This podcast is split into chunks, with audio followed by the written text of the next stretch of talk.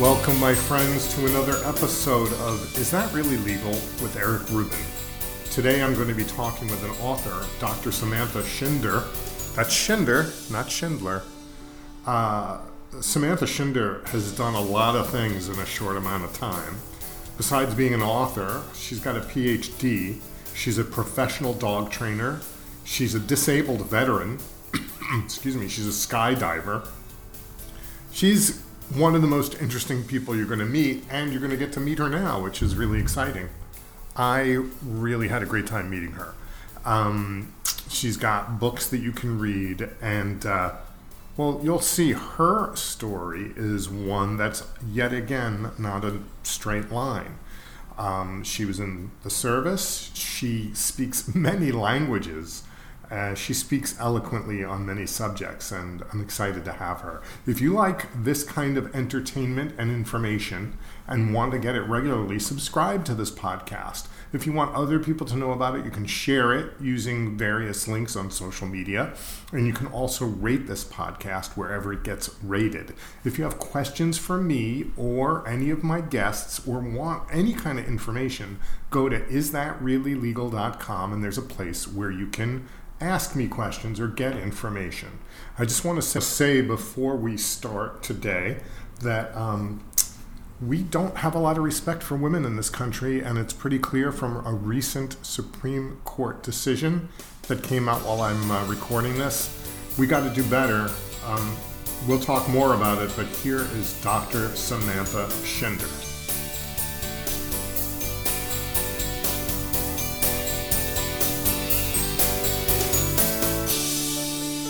Samantha Schinder, welcome to Is That Really Legal with Eric Rubin. I am so thrilled to get to meet you.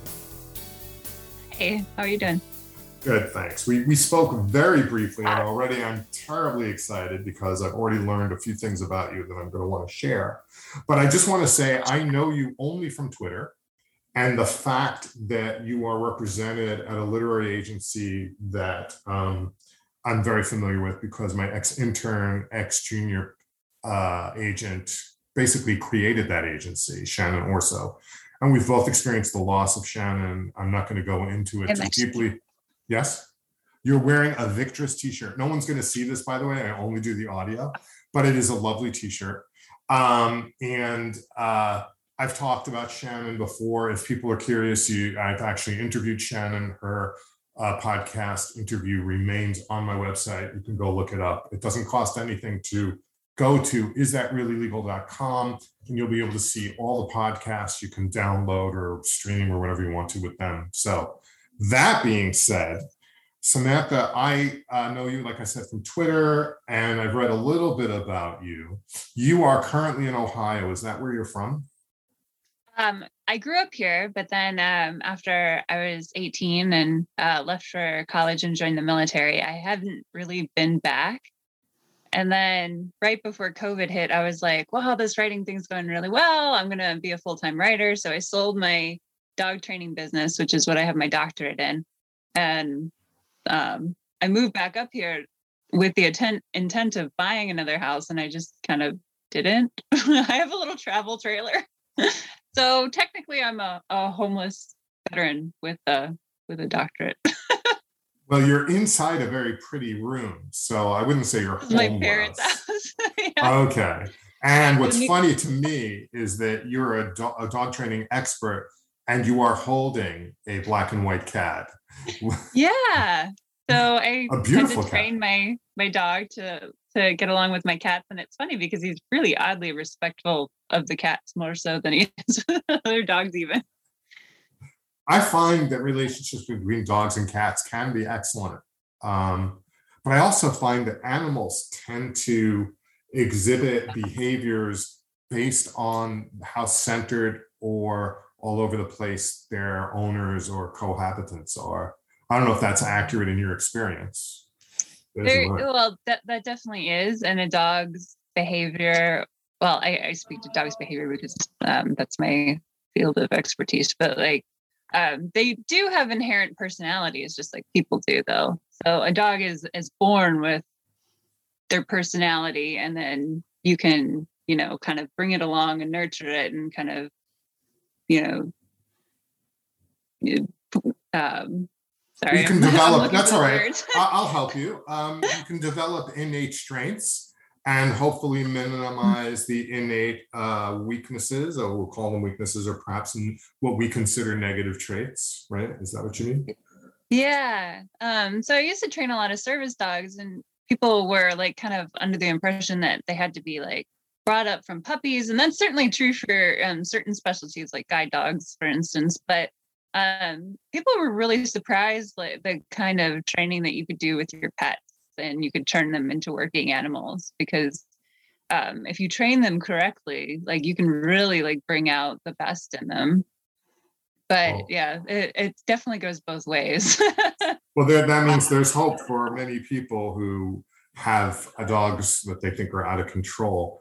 I actually want to step back though a little bit. Um, I haven't had a lot of veterans on, and I'm always fascinated by people and their military experience. What made you or led you to join the armed forces? Um, a couple of things, but probably the for- first and foremost was 9 11. Um, I was in 10th grade when it happened. Uh, and before then, I was um, getting ready to be a concert violinist.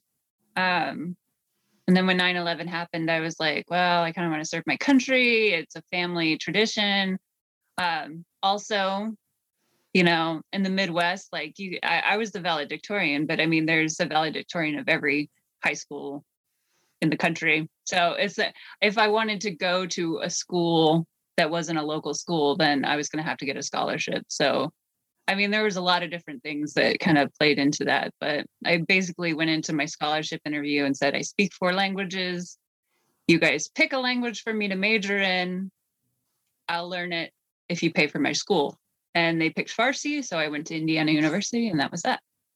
Wow. So for people who won't know what you look like, you look like middle America. You're a white woman, very, uh, how do I put it? You just look like you're from the Midwest and you I would be the last. White. This is right. I mean, but, but my point is, Farsi, for those who don't know, is a language mostly spoken by Persian people or Iranians, and uh, it does go some other places, I suppose. But Dari is from, very similar.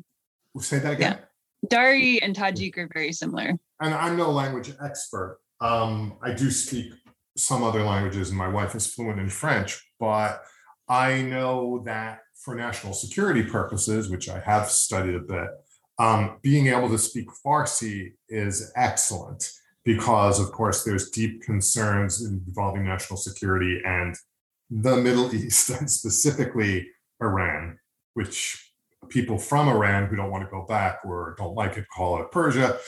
won't get too lost in that cul-de-sac. I'll just say that's a fascinating uh, things. So, did you get an ROTC scholarship to the University of Indiana? Right. And so, after your four years there, you went into basic training. Um, so, when you're an officer candidate, you actually go to basic training while you're in school. Um, and I was also like a varsity army athlete and stuff. So, I was pretty much up at 4 a.m. every morning. So, what, what was your sport? Um, Ranger Challenge. Okay, I'm uh, not. I don't know what that means. It's like kind of like Army Olympics, I suppose. Um, if if you were an academy person, you would call it Sandhurst. It's uh, a lot of running around with heavy packs. you have to scale walls and climb ropes and rappel yeah. and do stuff like that. So what I would, uh, you know, all of this stuff about CrossFit, which some people might laugh at and some people might say, "Oh, that's cool." the experience I've had with CrossFit is uh, it's sold to me as practical fitness. In other words, someone who's CrossFit, you may look at them and go, you know, they're not bulgy, but it's like, yeah, but they can lift things, they can throw things, they can pick themselves up. Um, uh, in a way, it's like um, I had a friend who in college who grew up as a farmer's kid, and he could throw bales of hay around. He was a stick, but he was one of the strongest people I knew. He had real core strength you couldn't see. Mm-hmm. And he was just used to getting up at four, being told to lift things, carry things. And so it was practical strength. Is that, are you talking about that kind of thing? Yeah, I, I know all about baling hay. That was, those were my jobs. I probably, I think I had my first job when I was about 11. um, because around around here it's farm country. So yeah, lots of baling hay, lots of mucking stalls, lots of breaking horses. wow. So you you go into the service. Um, did you complete like when? How did that all go? What what branch were you in? I was in the Air Force. And what did you ultimately do there that you can tell me about? I'm not going to ask for any, you know, national security secrets. Um, I was an intelligence officer. Um, and we won't talk anything about what you did. Yep. But but I and that makes complete sense given the Farsi and uh, the Air Force. I'll just say this: my understanding is there's a of all of the services, you know, we think of the Navy and the Air Force as being really the intelligence gathering ones. Um, as far as I know, I knew people in the Navy who somehow made their way into the CIA. I know people in the Air Force who make it into lots of other alphabet soups. We'll leave those alone because everybody's monitoring everything, and I do not need a knock on my door or my phone. But I'll just say this at some point, you left uh, the Air Force why if you can share that or when or yeah ooh why um you don't have to tell me why you look like that was a bad question i uh, the the short answer is I, I realized I wasn't cut out for it. It took me a while to kind of figure out because um, after I left the Air Force, I actually went to go work at CENTCOM, um, under General Mattis for a while. Um, so you need to, because most civilians don't speak in those terms. I know what Central Command is, but um, but CENTCOM is Central Command, right? The big hub for the Middle East intelligence. Right. So for those of you who don't read foreign policy magazines or study this kind of stuff, yeah, and that's a big assignment. Uh, and there's a lot of civilians who work for intelligence uh, agencies, correct? I mean, people don't really oh yeah know that. We we had quite a quite a few um, civilians with varying levels of expertise. Um, so a, a lot of a lot of people to get like really good intelligence training, you have to have been a veteran though to have gone through the the military intelligence schools. Like my my tech school lasted a year like wow. it's almost like getting another degree so. Well what i the reason i'm asking all these questions is i want to give my listeners a sense of like at some point you're you become a novelist. And um, for people who think there's one way to go about becoming a professional writer i just want to point out this was not this is not what people usually consider the path. So i'm going to for the since we have 45 minutes to an hour and people are going to be like where are we going with this? I, am going to go straight to the first book that you ultimately decided to write. How far along was it before that happened and what was that about? Um gosh. So uh, well eventually they say because uh, i love to read. I'm a voracious reader. I probably read a book every other day. Um except for right now i'm reading rereading vanity fair by thackeray so it's a, it's a little bit slower but um i, I love that you're rereading say, classics by the way. I thought i was the only one who did that. I i get in a mood and i just i, I want something you know a little bit more sure. well in thackeray's case uh dense. But um yeah, so they say that you're that eventually you just have to write the book you want to read because you run out of the books that you want to read. Is that what happened for you? And what was? Yeah, I think so. Yeah, I was like, oh, I'll give this a go. Um, by then I was a professional dog trainer, and I, you know, had had a really good business and stuff. But um, yeah. The, so, the what journey, was the first book?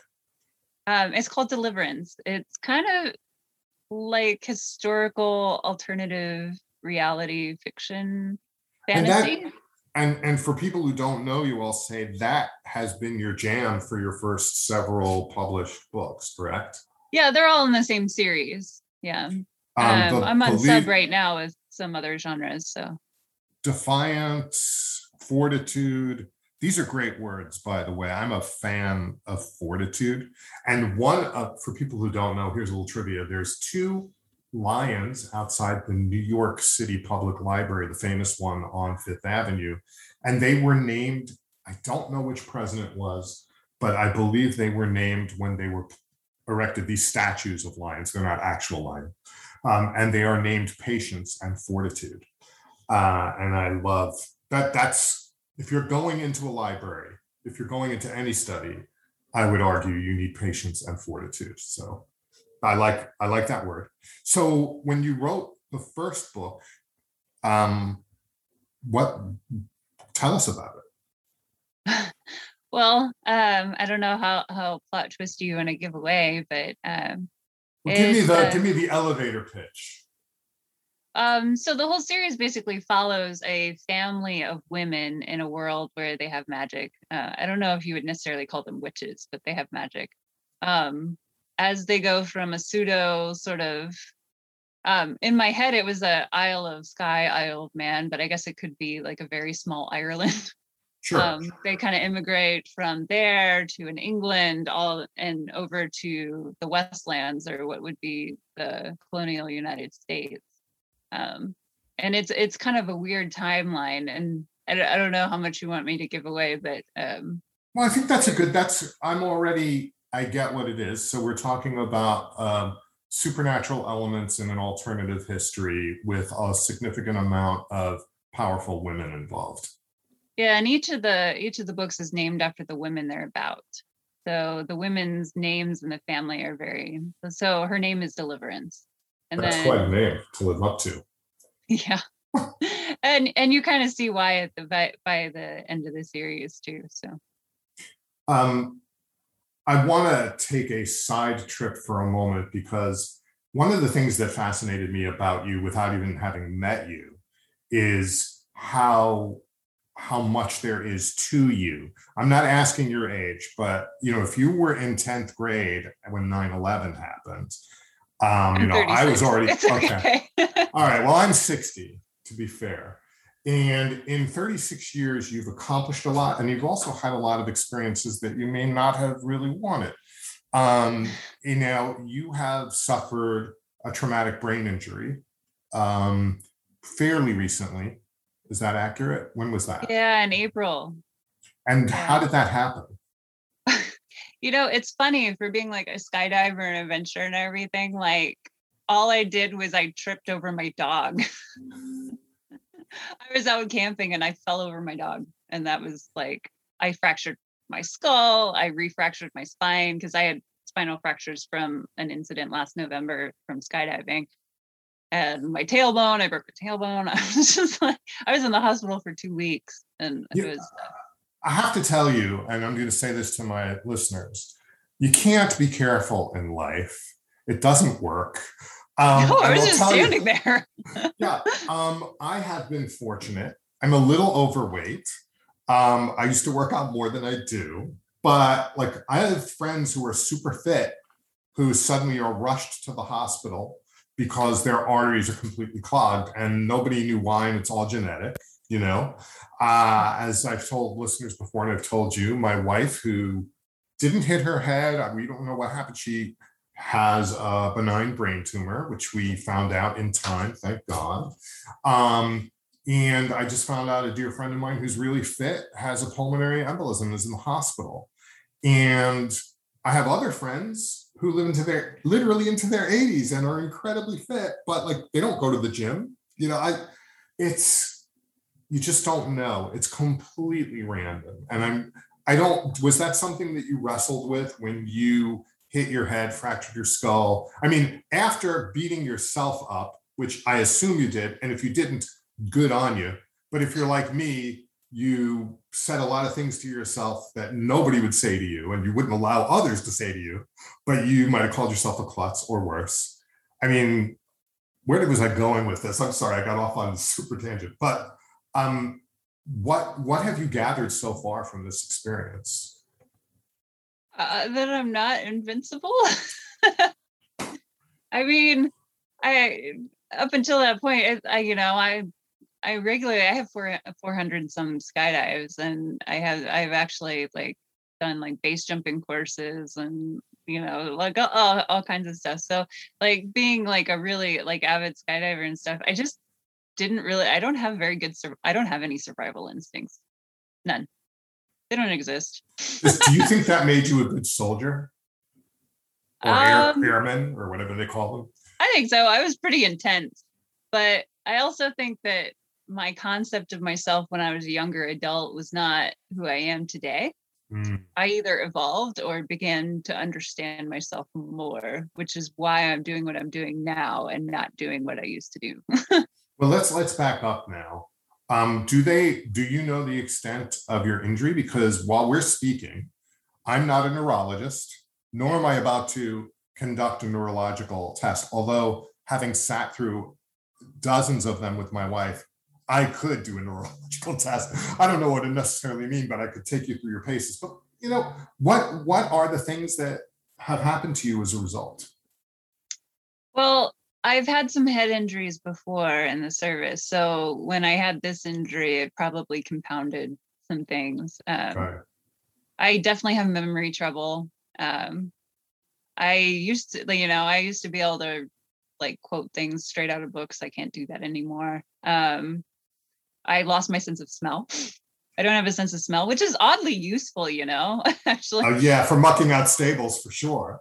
Oh yeah, you know, like cleaning up after the dogs and stuff. I'm like, whatever. Doing that's diapers pre- for my friends. I'm like, yeah, no, no issues, no worries. That's pre-COVID. That has nothing to do with the COVID kind of thing. No, Right. uh, I don't believe I've had COVID. Um, Um, all that stuff. but you're still able to write, and clearly you're a great communicator even now. You're still able to write, obviously. I am. At first, like my eyes couldn't focus and stuff. And the people at Victress, like I love Victress and the concept of Victress. Like we have a community that's just really great. And they all chipped in and got me Dragon software so that I could dictate um, while I was healing. That's and it just it brought tears to my eyes. It was just really, really touching. And um, Liz, my agent, um, she taught me how to set the settings on my computer so that I would be able to kind of look at the screen when I needed to um, Mhm. and everything. And it was just, yeah. I mean, a lot of agents, like, they could have just been like, oh, you have a brain injury, bye. well, I'd like to think not, but I think you and I know that you're probably right. Uh, yeah, it's, it's a pretty cutthroat industry from what I understand. I'm not like super experienced. I'm definitely a junior author, but um, yeah, I could I could see some of the the people that I used to query being like, "Meh, yep, good luck. Um, are you writing anything right? In, well, I want to back up a second. You said you're doing something now. Are you full time writing, or are you doing some other things? um, I am full time writing. I did get a little like because the publishing industry is so slow, and I like I have like the you know the creative like chaos going on in my mind. So I have a little bit like a little Etsy business where I, I make like weavings and I make these like gnomes, which is weird. Now I need to know all about this. You said you call them leavings. Weavings, yeah. Oh, So weavings, weavings. I'm sorry. weavings, yeah, like fiber arts. Yeah, I have some of those. Um, my latest one was from the Cliffs of Moher because that's where my boyfriend lives, is over in Ireland. So um, So you're in a long distance relationship. Mm. Yep. How often do you get to go to Ireland? Um, I would go once a month, but it's been kind of weird. His work is kind of seasonal, so um, we're waiting until he's he's like working until Christmas Eve, and then uh, I'll probably see him again after that.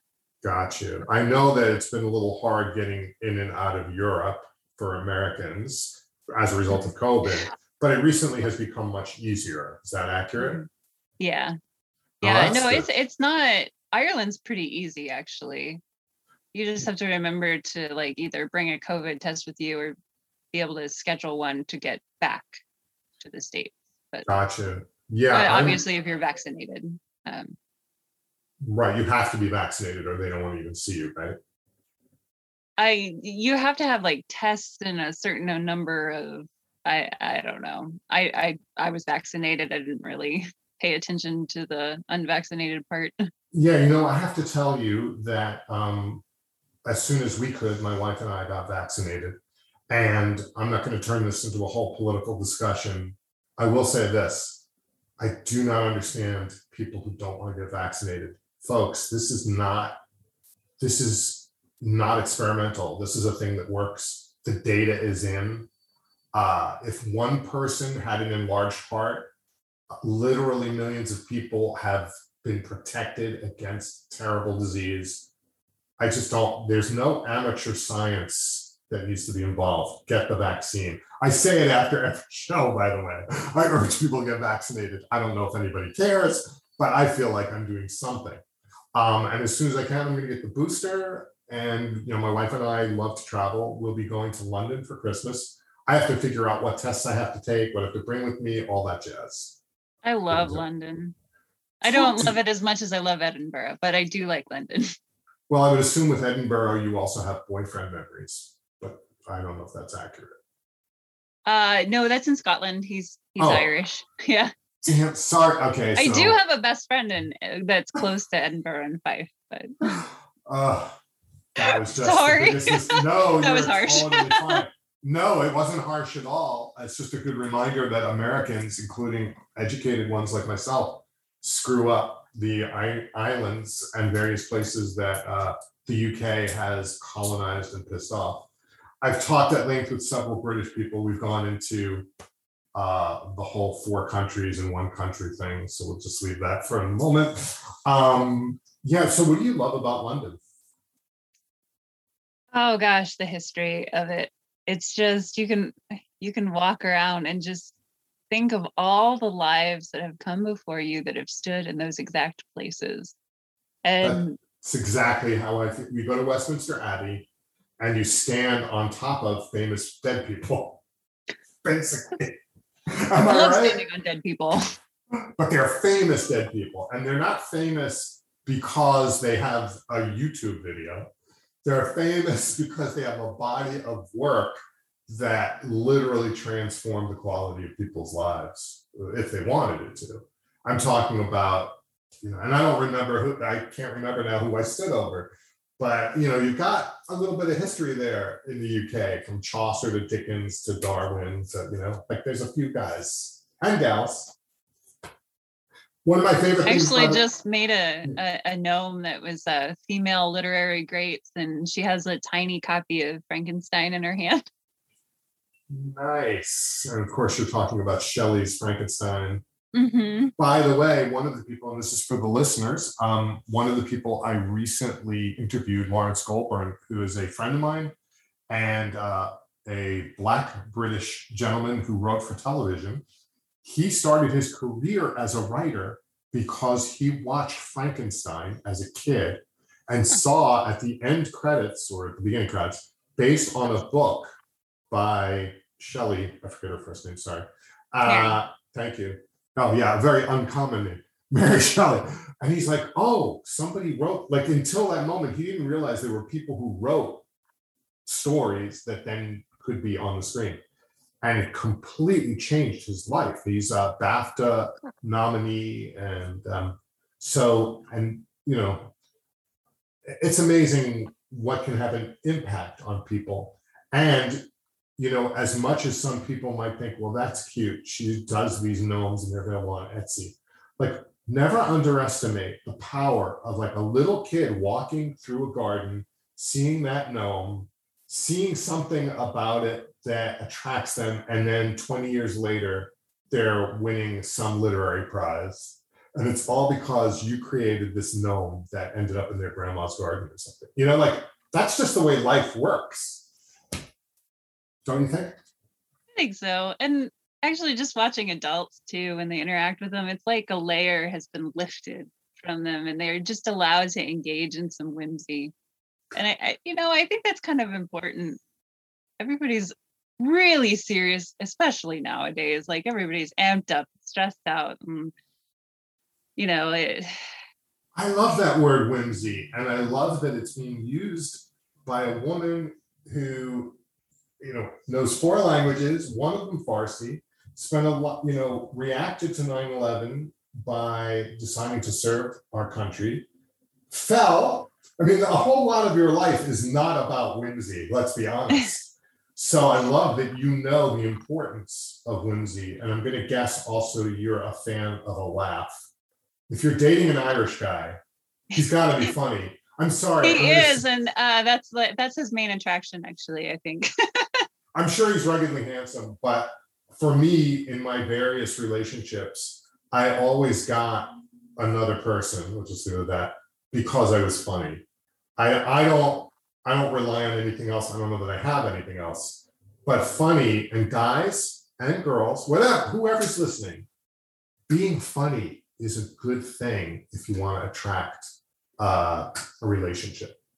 Can you talk I about think that? for intelligent people too. Yeah, especially. Um, And there's a lot of funnies. I mean, there's fart jokes. There's you know Oscar Wilde.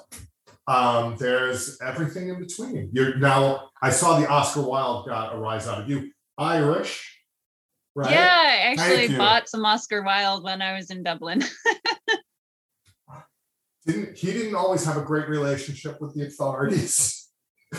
No, uh, he you know, struggled a bit. uh, but you know, lots of people in the LGBTQ community struggled, and uh, especially back then, unfortunately. Yeah, but I don't want to go too far away from you. So I want to back up a little bit. You've got several books that have been published. Did you self-publish those, or were those with any particular company?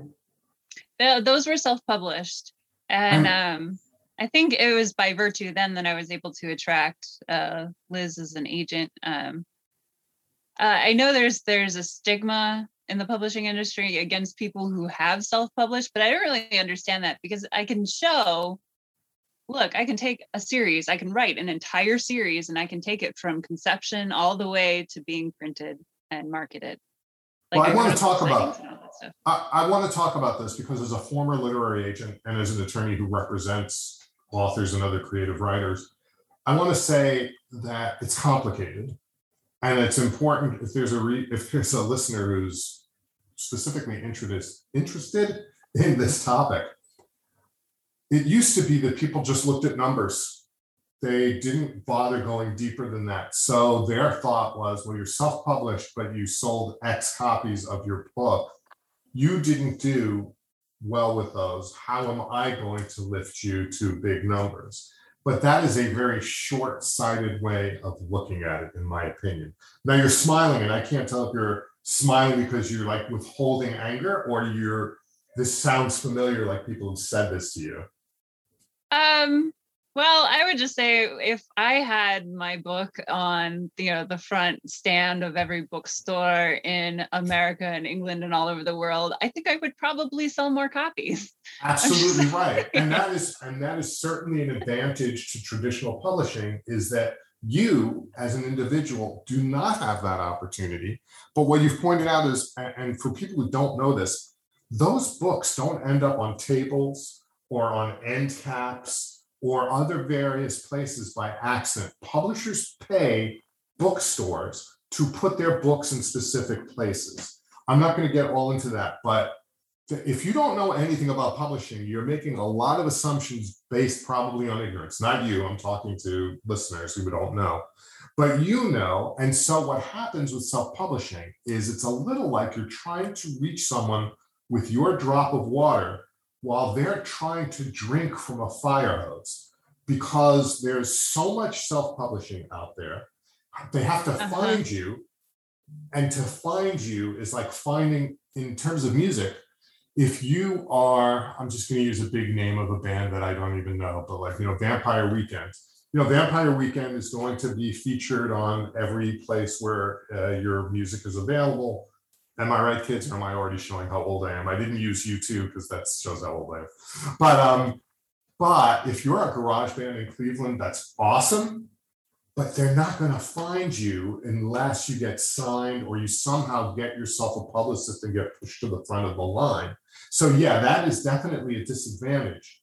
How and one of the hardest things about self-publishing is first of all, your first job as a writer is to write.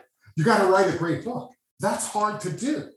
Then people expect you to also be a marketing and PR genius and so much more.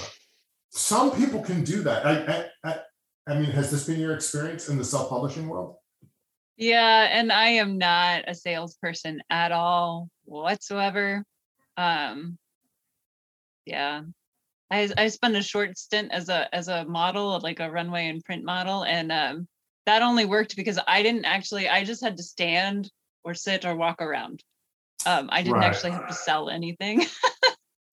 but if I uh, if it were up to me to sell stuff, it would just not it would not work. The only reason my dog training business was like really successful is because I was really good at training dogs, and I pretty much just went by referrals. Was I did not market it. You know, that's very interesting. Um, a lot of professionals, like lawyers, like myself, use a variety of ways of marketing, and sometimes they just do it by word of mouth referrals. Um, did you? Let's back up a second to the dog training. You were involved in dog training in the service, or was that something you did completely on your own? No, um, I had a sort of I've had several backup and punt moments in my life, and one of them was um, when I realized I couldn't work in intelligence anymore. Um, part of it was from my disability. Um, so yeah, I had to figure out what to do. So I was a model for a while, and I decided that I didn't like it. um, Well, oh, I want to stop there for a second. So when you say you were a model, I've been a model. I know you wouldn't think that to look at me, but I was what was called a character model. So I did ads for Microsoft and other big companies where I was like the goofy guy staring. They often hired actors because sometimes models just literally couldn't do more than pose. And they needed Yeah. some type of emotional response that was picked up on camera. So Yeah. I was goofy in a good way that could be picked up by the camera. So anyway, that's one type of modeling. Another could be fashion modeling. It could be runway. It could be print stuff, editorial. So what did you do? Um, I did some runway, uh, a little bit of editorial and some print, but I wasn't very like successful or big or anything. I was just just in it to make money, honestly. And uh, I didn't do it for very long because I was just uh, wasn't for me. so Did you And then, have uh, any fun doing it? uh, I like the people I met. Well, that's uh, a plus. But yeah, modeling is a lot of hours having people like yank on your hair and put, you know, slack like lacquer your face and uh, stick you in really uncomfortable shoes, and you have to walk in them. Um, I watched a girl face plant on national Oh. television, no, international television. Yep, right in front of me on a runway, and it was. I was just like, oh, that's the worst. Yikes. Yeah. And I, I did date a model who felt like she called herself a clothes hanger because they didn't, nobody interacted with her. She was just a thing that wore the clothes. Was yeah. that kind of more your experience? Um, it depends. It depended on the job, but um, yeah, it Mhm. wasn't. I don't know. I, I wasn't like a, like super successful at it or anything because I, I probably only did it for a little while, and then um, I had a lady's uh, come. She contacted me. She's like, "Oh, I heard that um, used to train horses because that's what I did in high school for extra money. That was my like my job." And she's like, "Well, what, what do you think about training dogs?" I'm like, "Yeah, I can train dogs." And um, I was getting my doctorate in Homeland Security at the time, and I hadn't gotten to my dissertation phase. And I like I couldn't work in Intel anymore. And I was like, well, I have this doctorate in Homeland Security that I'm half finished with. Like, what uh, like now, what am I supposed to do? And I started training dogs for this lady, and I was like, oh, I really like that. And then I realized, you know what? Dogs do a lot for Homeland Security, and I'm gonna focus all my studies and write my dissertation on working canines. I have to tell you that if you were a character in a book, you would not be that believable. Right? I mean, don't you see that for yourself? It's been an Well, I don't write incredible myself, so that's good. Right, but like someone would be like, "Oh, come on!" Like, here's this woman who's jumped out of, you know, perfectly fine airplanes hundreds of times. You know what? Oh no, no. I was in the Air Force. I know by virtue of having a pilot, no airplane is perfectly good. Okay, well, let me let me back up. It's not on fire, and you're purposely jumping out. That's my point. I'm not jumping out of an airplane. I, I can't imagine the circumstances. There would have to be a variety of things, including large amounts of money and certain, you know, substances we won't discuss. But which is also, by the way, you should never do, and I understand that. but my point is that um, you know how you got injured, where you come from, a variety of decisions. All, by the way, in each individual snapshot, they totally are believable and make sense. But when we put them together, your life is a little bit like a Matisse suddenly meets a Dali painting, you know, to use the art thing, because I know you're a, a big Matisse fan. And um, it's just, I mean, but I'm not mocking you, far from it. I'm celebrating you. I, I think this is something that listeners need to get. Like, I could talk about my life, but that's one episode. And I am where I am now. It feels like a series of excellent accidents. You know, like, of course, I did go to law school, but, you know, and I've been married three times now. But I, each time I did anything, I thought it was the right decision in that moment. And it led me to another thing. And in certain moments, things happened beyond my control. And I didn't realize that they set me up for something great in the future. I had to have patience. You and I have discussed how, you know, you're not living in a home that you've bought, but you're dating an obviously funny and very nice man from Ireland. Who knows? You might become an Irish citizen in this lifetime. I don't know. But you have a lot of, you know, you're far from done. That much is clear. Thank you. well, well, I mean, I'm not in charge of that, but it seems to me uh, that you're far from done. And I'm going to pull the old wise guy who's almost twice your age thing. I've seen a lot. You know, you got a lot ahead of you. Are you, you seem optimistic and cheerful. Would that yeah. be an accurate description? I think so. Um, I think I don't know. I've definitely learned that life is too short to spend your days miserable. That's for sure. Now, I like I like that. Um, when my wife had uh, her third operation for brain tumor, and for people who've been listening, you know all about that story. And she's today she's fine. Uh, you know, every day, who knows what's going to happen with any of us.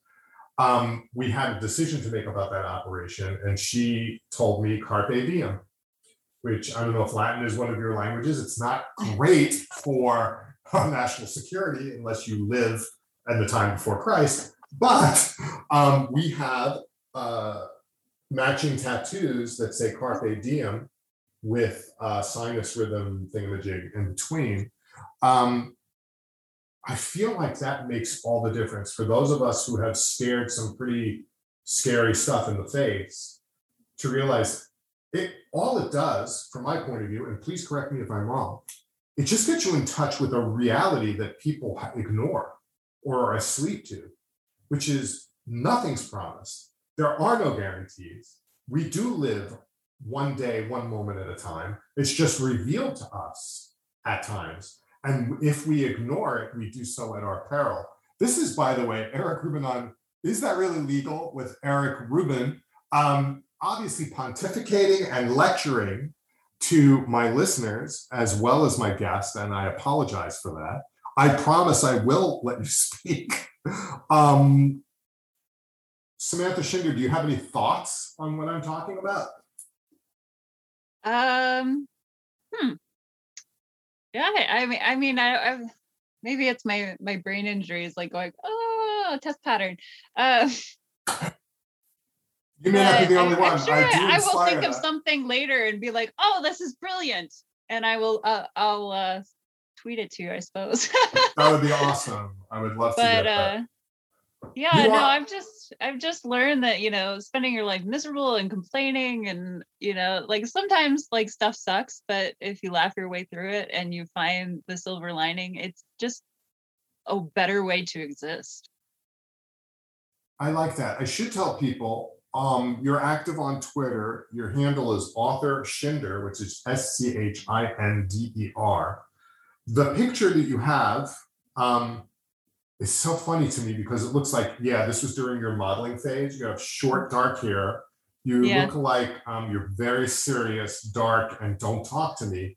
And I feel like nothing could be further from the truth of my experience with you. You have long blonde hair right now, certainly longer than this and you you look far more like the Midwest country farmer type person that you are.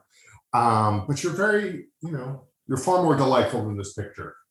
Uh, Oh, just want to say that if that's okay to say. yeah, Um, that's fine. Um, we're going to be running out of time. What should people be looking for from you soon? Do you have stuff that you is currently being worked on? It's currently being pitched somewhere that you can tell us about? I uh, write a lot. I'm a little intense, Liz will tell you. Um, so I think I'm on submission with four books, soon to be six books. so, so, um, let's see.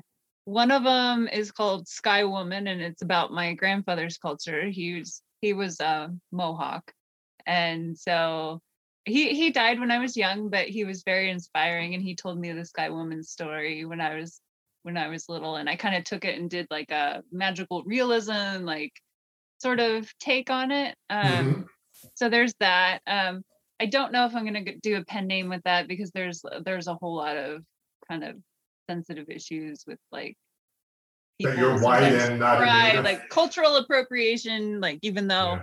like even though I don't identify myself as Mohawk, my grandfather obviously was, even though, you know. um Just so people know, you're referring to your long blonde hair. uh yes. No Um, worries. Yeah, no, I'm I I identify personally because of what I look like as white, but um Well, you know, I guess get that. I, I'm a mixed American. I, I identify as white, but there's plenty of white people who, because I'm Jewish, would say I'm not white. I don't, yeah, I know, that's a whole conversation. I You think do people not should get to be sucked identify as what they think they are. Ugh, I think that I'm. I don't think somebody should tell you what you are. Well, that's an interesting perspective. Uh, I'm not sure everybody shares that. That's a whole other, I think we would open, no, I'm not saying you're wrong. I'm just saying that, uh, you're, you know what, here's the deal. That is like a conversation about the trans community, who I support. But, um, there's this strange, I'm gonna give a quick example. I represented a trans person who was born a male and now appears to be a woman, but is also a fairly well known adult movie star who, uh, because they're trans, that's their hook. I don't know if they call it that. If they walked into a men's room because they have male genitalia and have the appropriate chromosomes to be a man, it would be far more disruptive than if they go to the bathroom that they should go to is because they're a woman. I think of this person as a woman. They're absolutely a woman, but if you, you know, the legislators in far more conservative places who are lashing out at trans kids, trans people, eh, you know, this is a whole other conversation. You are not a trans rights activist, and I do not think you're ready for the conversation, nor am I. But I like what you're saying. Against their their their play. I have friends that are trans and you know Right. they're very near and dear to my heart. But um Well, I, I, yeah, I had the sense of. I think the big thing is don't be a dick. Like if you like don't pay attention to like why are you paying attention to where people go in the restroom? Like why aren't you paying attention to your own like need to pee? Right. Uh, And yeah, like don't don't you know like wherever you go like don't bother people. Like I- I couldn't agree it's not that hard. This is actually very easy to negotiate. Like life is actually very easy to negotiate if everybody leaves each other alone, you know, like in a certain way. I'm not talking about a libertarian thing where you don't take care of each other. I'm talking about like exactly what you're saying. Like, why do you care where that person goes to the bathroom? Like, just let it go. And in the city where I live, in, in Brooklyn and in Manhattan, there's a lot more public restrooms which are just unisex, which you go in and then everybody has a stall and just that's I mean, how we resolve are it. like that. Like I don't know. Like there's just bathrooms. Is I mean, there's- there? I I don't know where this. It's like the flag burning issue for me, and I and that I know that's a whole. But like, there's not a lot of flag burning going on. There really isn't. There's not a lot of trans people freaking people out by going into bathrooms that they don't want them to go into. Like this is such a manufactured issue by people. Well, and even if like like some people are like, well, what if they molest them? I'm like, well, if anybody molests anybody else, then obviously due process. Okay, Right. it's the same for everybody. Yeah. and- and why are we If you're a jumping to- straight person and you're molesting people, you should you know, be arrested. and why are we jumping to the conclusion that a trans person would do that? Like that's just like crazy. All right. Well, I know. I know that this is exactly why you wanted to be on the show. And yeah, people are like, what? I thought I was going to listen to Well, really identity nice issues. I mean, it does play a part in in publishing like nowadays. And um, sure. Um, yeah, so that's that's Sky Woman anyway. It's magical realism. Um I love that. It's got dogs in it. So that's like I would suppose, yeah, magical realism, women's fiction a little bit. Um I love dogs. I have a YA fantasy that's going to be out. It's about a isolated coven of Irish witches, Irish witches in Wales. Um, and one of the main characters is she's autistic. One of the protagonists is autistic.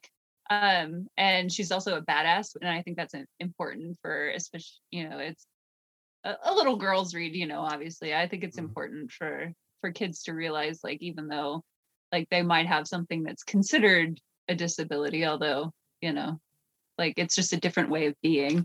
Um, you know, it's that, funny. My wife is a special educator, or she was when she was working, and she really helped me understand that everybody has a way of learning and being. And just because it's not the same as everybody else does not necessarily mean it's a problem. Yeah. Uh, yeah. Really, and that, that's like Tabitha Shahrani is like, she's yeah, she's definitely a badass in the in the book for sure.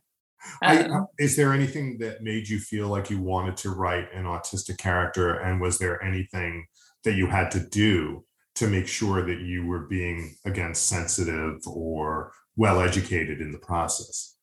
Um, well, I've definitely I definitely had beta readers um, go through it, um, and one of my beta readers, his um, his children, uh, one of his children is autistic, so he definitely like he was really excited about it. Um, I didn't actually end up making any faux pas, but if there were faux pas in there, he would have caught them for me, which is you know that's important. You know, so you have to when you're a writer, you have to be free to write.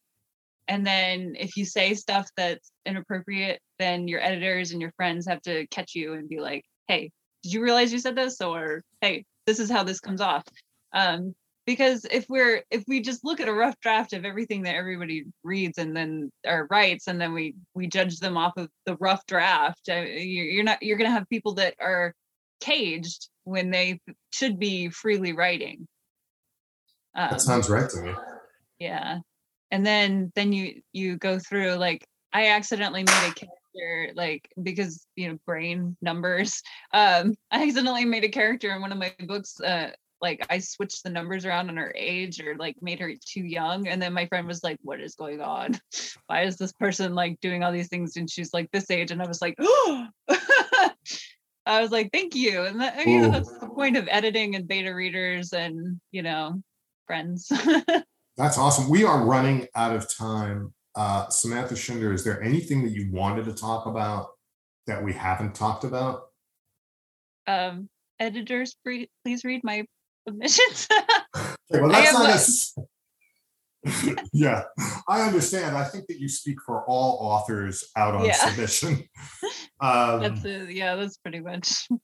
Well, I hope you had fun. When we started, I had asked you, uh, or I told you that I hoped you would have fun in this interview. Did I come through? Was was that fun? Was yeah, I'm actually I'm actually an introvert by nature, very very hermity. Yeah, so, um, well, I'm glad you opened up for me. I, I, really enjoyed meeting you. I'm sure my listeners will have too. So, uh, Dr. Samantha Schinder, thank you so much for being on Is That Really Legal with Eric Rubin. It's just been a pleasure. Yeah, thank you for having me.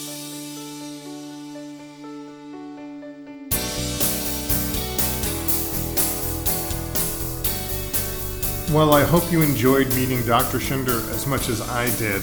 What an unusual, fantastic, brilliant, lovely person. You meet these kind of people when you listen to Is That Really Legal with Eric Rubin. Again, please feel free to go to isthatreallylegal.com. Leave me a message. You can go through all of the previous episodes. There's no charge. You can download them all, and uh, they're all available to you some really cool people that I'm very excited I got a chance to meet and chat with. Um, Also, just a moment here to say that I think uh, this podcast is going to have to get a little more political because there are some things that are very disturbing that uh, still keep happening, and we need to do something about that. So please feel free to contact me and give me your thoughts on the kind of people I should be interviewing, the kind of subjects I should be covering. I'd really appreciate that. Uh, please get vaccinated, wear a mask, take care of your friends and yourself. We're in this together. Despite what some people might have you believe, we actually are in this together. Take care, and we'll talk soon. Bye bye.